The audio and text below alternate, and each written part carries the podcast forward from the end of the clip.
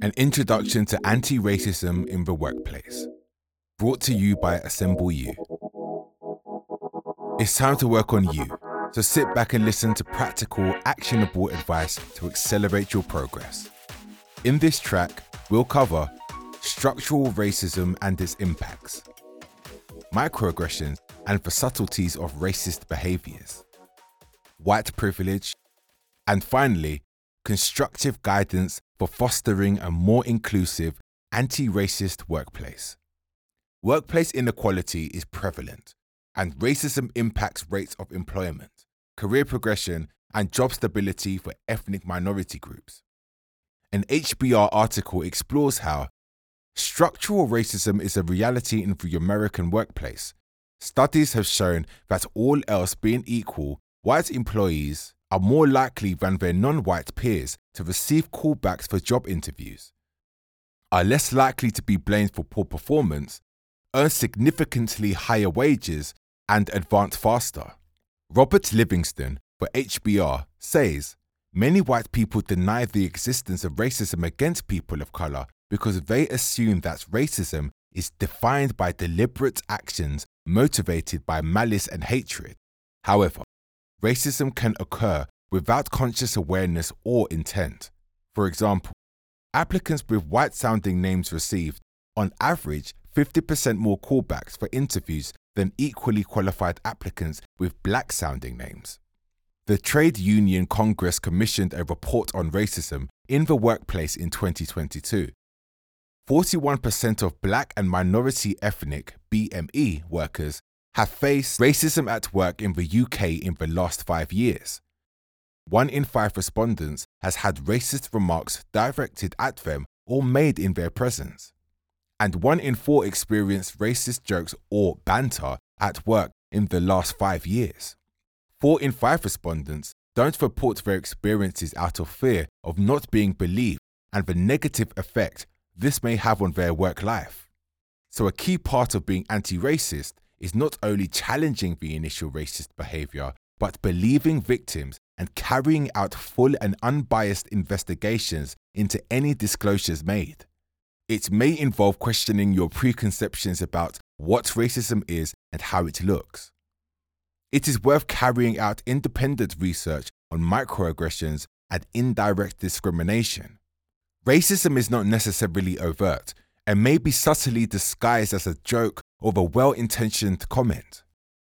For example, commenting that a black person or person of color is very well spoken may seem like a compliment. In fact, it is said in surprise and therefore othering. It demonstrates that you didn't expect somebody based upon harmful stereotypes and racist assumptions to sound how they do. What's important to remember is the impact of someone's words or actions on another, not their intent. Shereen Daniels, the author of The Anti Racist Organization, says, You know what we always say with any change program it starts with self first. Racism is a systemic issue, but there is always something you can do as an individual to make changes in your immediate environment. The two can work in conjunction with one another. Daniels provides a model for organizational change. She outlines the four factor race model isn't to give people the answers, it is to give them an approach and an approach that is embedded with being intentional and thoughtful and reflective, and not just leaping into thinking that you know everything, or you want to be the savior and you want to come and do all of these things. R is for recognize the problem, A for analyze for impact, C for commit to action, and E for empower for change. As the CIPD states, monitoring is the cornerstone in any strategy to enable an organization to identify progress and where further action may be needed. Shereen Daniels advocates using both quantitative and qualitative data to assess the impact of the issues on any organization. Don't try and tackle everything at once. Be clear about what it is you're trying to alleviate and figure out exactly how to engage colleagues to work towards a common goal. Clarity, intention, and collaboration are key.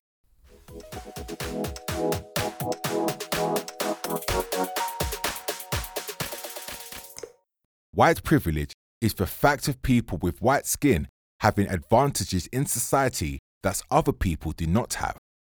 As Dana Brownlee explores, white privilege simply acknowledges that whiteness has historically been a source of advantage in a country that has been largely defined by racial hierarchy, either explicitly or implicitly, throughout its history.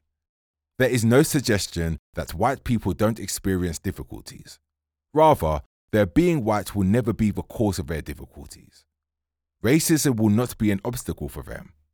Misasha Suzuki Graham, the co author of Dear White Woman and its connected podcast, explains You were not denied any opportunity because of the fact that you are white. An HBR article states being confronted with racial privilege can trigger strong feelings of defensiveness and denial especially in workplace contexts that are assumed to be merits driven. Yet, not acknowledging this privilege overlooks the myriad of barriers that people of colour face and doesn't accept that most spaces are created by and for white people by default. Without understanding this reality, it becomes almost impossible to make organizational changes and see things from the perspective of somebody who isn't white. HBR research showed that the simple act of focusing on the ways in which you were less privileged improves your ability to relate to and empathize with people who may have experienced challenges due to their racial backgrounds. As a Forbes article expresses, creating spaces to have these conversations and opportunities to hear different perspectives is essential.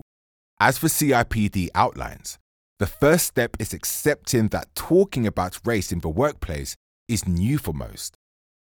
This means there will be discomfort. Mistakes will be made and false starts will happen. Organizations need to understand that this is part of the process, and they will need to sit in the discomfort as they learn how to have conversations about race with their people. Highlighting racism in the workplace is vital. Being an ally begins with being prepared to educate yourself and questioning your own beliefs. Forbes reiterates that you can use your privilege for the greater good by taking action when you notice injustices taking place. Speaking up can be an instrumental way to prevent bad behaviors from continuing. Intervening when someone is being treated unfairly is not necessarily easy, but it can be crucial. It sends a clear message that racism will not be tolerated in the workplace and may make some question their own assumptions and beliefs. This doesn't have to mean calling someone out in front of everyone. You can have a quiet word with them and help them to question their actions.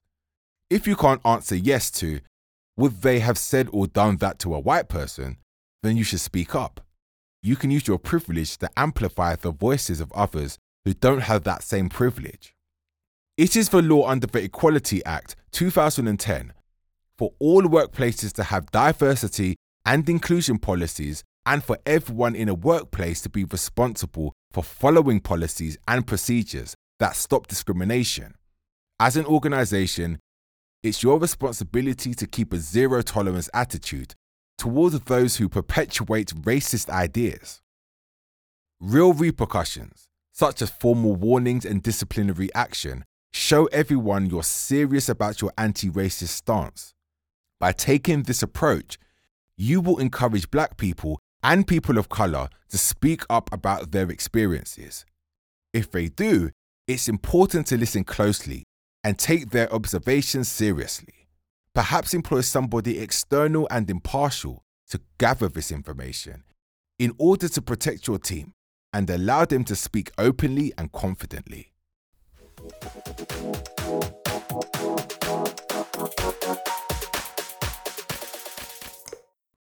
Forbes reports that with 57% of black and ethnic minority professionals reporting that company efforts towards DEI had stalled just three months after the Black Lives Matter movement.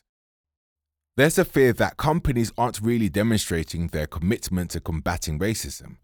The Black Lives Matter movement started in 2013. and it took seven years for people worldwide to become aware of it.